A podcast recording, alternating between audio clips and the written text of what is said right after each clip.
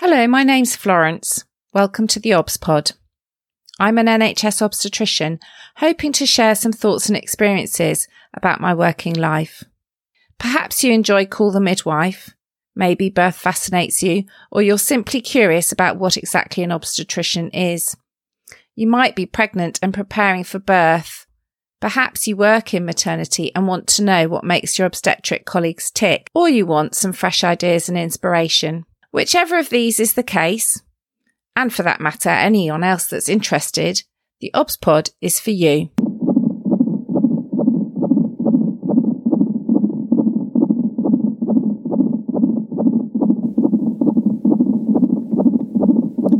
Episode 24 Language, Part 2. Today I'm going to follow on from last week's episode and discuss language and problems with language and communication in maternity care. Today I'm going to address jargon and abbreviations. Of course, we don't necessarily talk in jargon. Most of us are sensible enough to try and translate what we're saying into plain English. But we also need to think about what we document or write in the notes. We expect women to carry their maternity notes this is unlike any other aspect of medical care I can think of. She holds her medical record literally in her hands, not the hospital. So, why is most of what we write in them unintelligible to her? Let's take a straightforward antenatal check. We might write some of the following 39 plus 4. KEF, 2 fifths. BP, 120 slash 70. Urine, NAD. FHH, FMF plus. As I say that, it sounds like a load of nonsense. What we're trying to say is that the woman is 39 weeks and 4 days. The baby is cephalic or keph, head down, and this comes from Latin and Greek. The two fifths how far the head is descended into the pelvis to engage. Has the widest bit of the baby's head gone down into the pelvis? NAD stands for nothing abnormal discovered, so that means her urine is clear. FHH, fetal heart heard. FMF plus, fetal movements felt. I hadn't really thought about what that might be like for a woman to see that in her notes. Until someone once said to me at a workshop, What does FMF plus mean? And I explained it meant fetal movements felt. And she said, Why can't you just say baby active or active baby? And that one comment and that one interaction has changed my documentation. I always now write baby active if a baby is active and write a more descriptive term if the baby is not. I don't write FMF plus anymore. Abbreviations are sometimes used to save time, but actually, writing baby active, that's just as quick and easy as FMF plus. Fetal heart heard, often I now document what is the rate of the fetal heart rather than just FHH. But I do still write cephalic or keph because that is the medical documentation about the baby being head down. And I will still write about fifths and BP blood pressure. But as we write, we can explain to the woman what we're writing and why. And this can sometimes be a useful way of sense checking the consultation, making sure that you have correctly understood what has been agreed and that the woman definitely has understood and agreed with what you're writing. So often I will write something in the notes and then read it back to the woman to check that she agrees that that's an accurate record of our conversation. Let's take some other common abbreviations we might use. Some of our interventions, perhaps. ARM. This stands for artificial rupture of membranes, breaking the waters.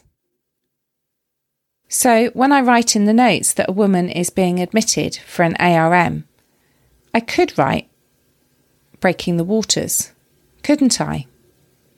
It doesn't take a lot of effort to write something a little bit differently once you have successfully thought of the alternative.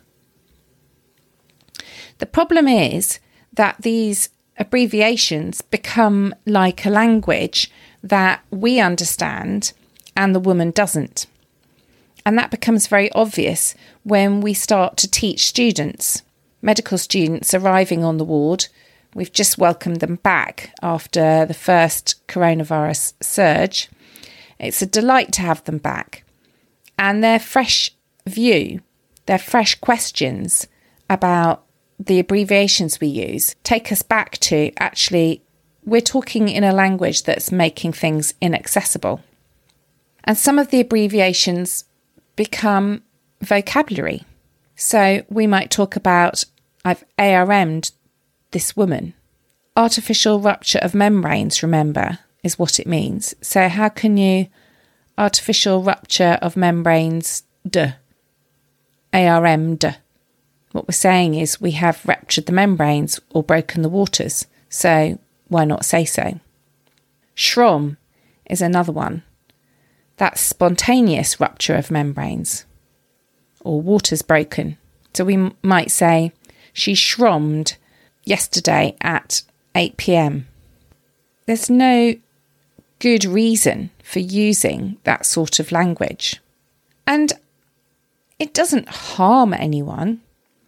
But when you think about power, and there inevitably is power in the relationship when you're a professional caring for a woman, then having a, a language that only some of the people understand is part of that potential power play.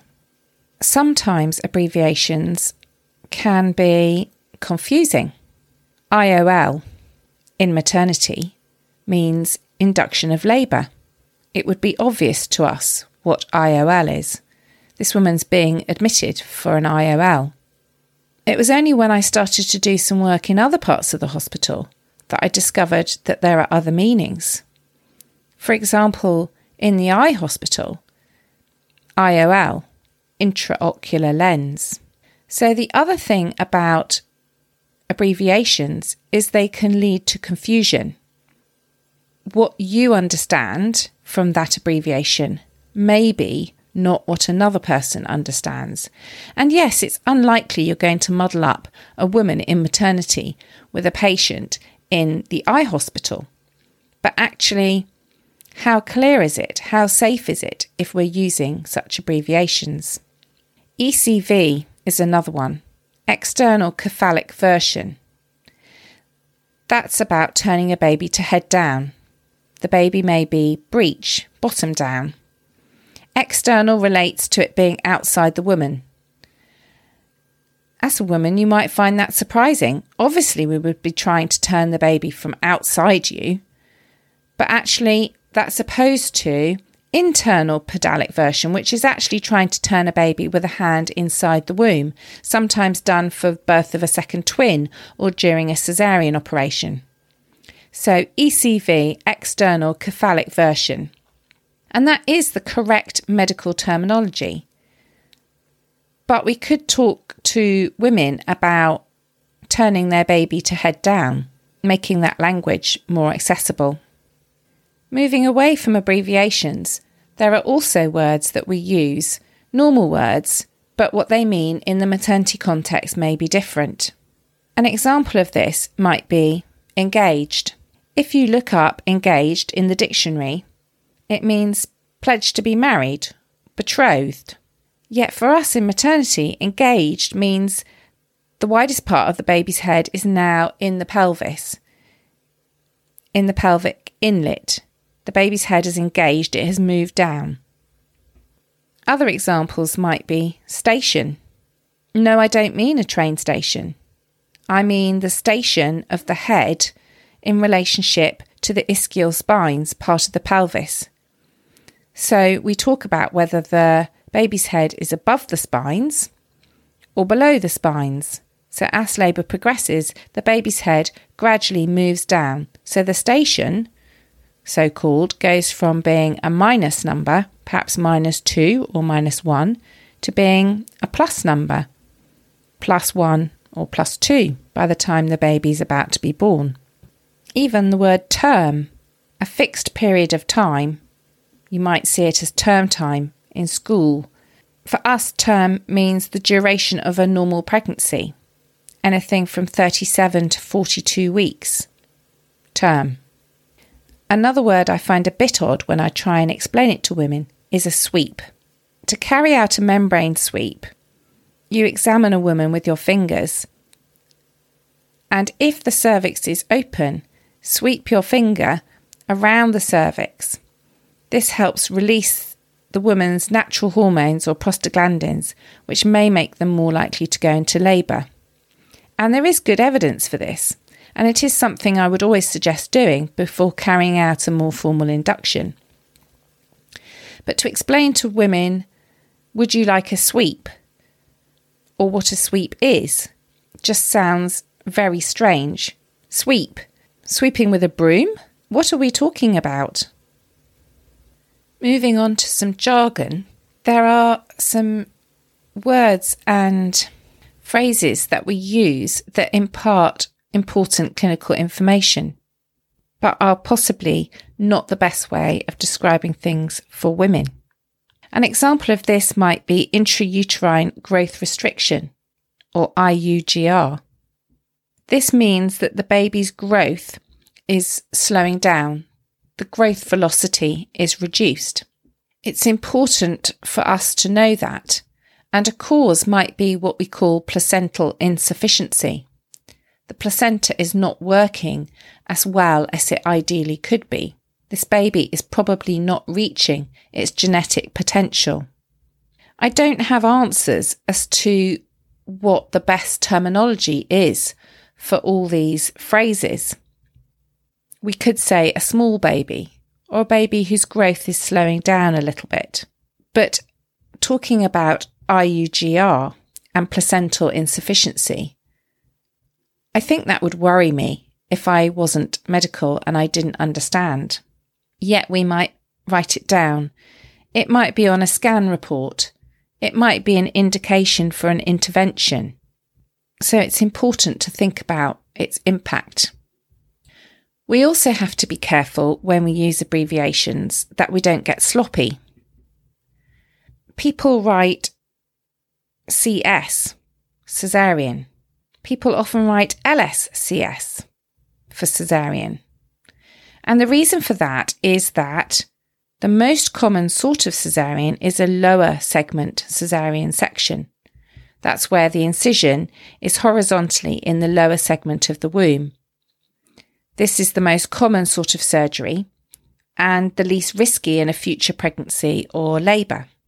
But if we routinely describe a caesarean as an LSCS, then we might miss that woman who actually didn't have that sort of incision. Yes, she had a caesarean, but she had a different sort of incision on the womb which could be for many different reasons, or could be because the surgery was done in a different country where obstetric practice may be different. So if we sloppily write LSCS for every sort of cesarean, we could make mistakes. Another piece of jargon, which is important medical information but can be opaque to women, is parity. Talking about parity, we're talking about whether this is this woman's first baby, second baby, and how many pregnancies she's had. So we might say this woman is gravida one, para naught. That means gravida, one pregnancy, para naught, hasn't given birth to a baby yet. So that is this woman's first baby.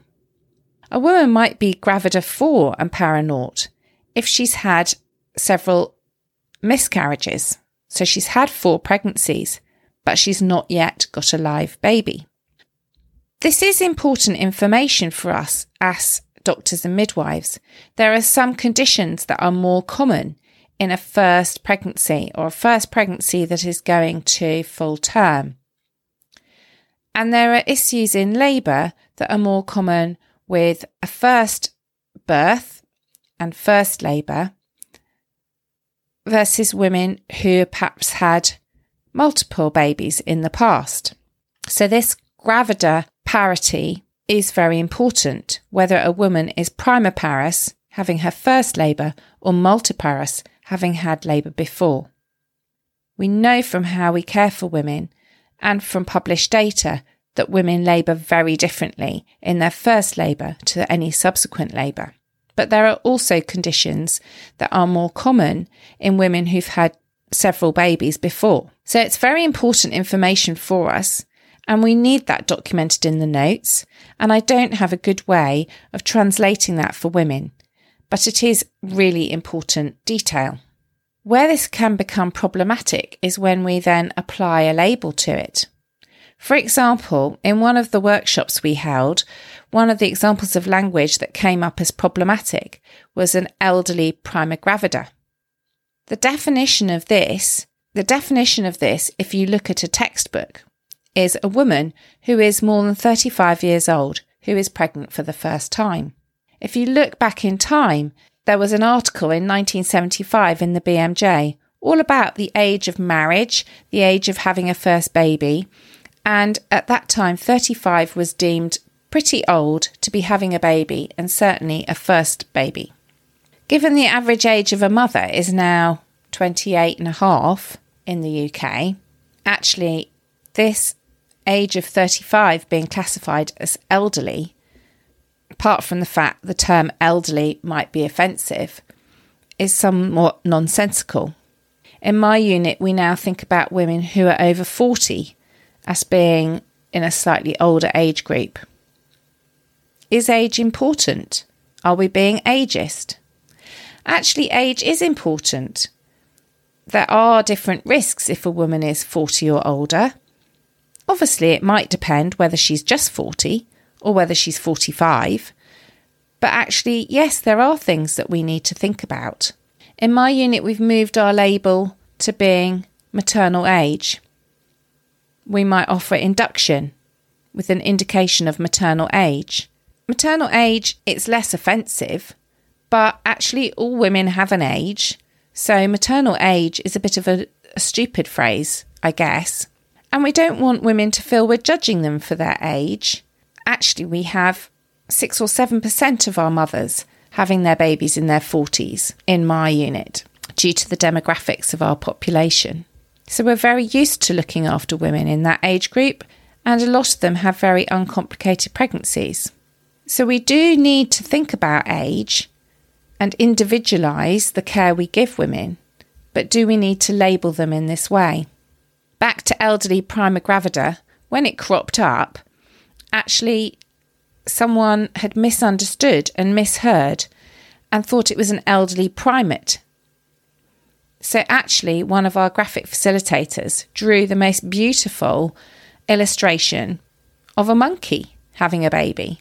We don't always understand when we say something quickly in passing what the woman receives and hears.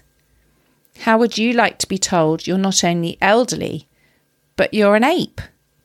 Obviously, that's an extreme example of a misunderstanding. But if we don't use language that women can understand, and if we stick wedded to our medical language, these misunderstandings are going to be more commonplace. So, thinking about the zesty bit, try and document in such a way that is transparent and intelligible to the woman as well as professionals. If you can't, then show women what you've documented and try and explain what it means. Sometimes I will read out what I've recorded in the notes at the end of a consultation to ensure that the woman and I both agree what has been said and that she's understood and it's her chance to speak up, question or disagree and ask for amendments. This is the least we can do when it's the woman's care we're talking about and we're expecting her to carry her notes. Occasionally, I've seen women write in their notes correcting something or questioning something. And sometimes that's received with shock, almost, how dare she write in her notes? But actually, they're her notes, they're about her. So, although we need to have medical notes that are clear so that the right care is provided, actually, why shouldn't she write in her notes or query things? They're about her. I hope these two episodes about language have been interesting. As I said last week, I can't possibly discuss every single point of language, but I hope it's given you a flavour of some of the things and some of the issues that I've come across or think about in my daily practice. There are many things we could do. There are many things we could change. We can't do everything all at once, but at least we could make a bit of a start and make sure that we're trying to avoid jargon. We're trying not to use all those abbreviations, and we're trying to improve the understanding between us and the women we're caring for. So I do hope you've enjoyed listening to the OBS pod. If you have, do like, subscribe, or leave a review, and join me again to explore more about the life of an NHS obstetrician. I'm finding it really exciting to have people listening and give me feedback about what they've found interesting. So please do recommend the OBS pod to other friends, colleagues, or people who you think might find it interesting. I'd love it if you'd share with me what you've enjoyed about listening and if you've done anything differently as a result. I can be found on Twitter at FW Maternity and at the OBSPod.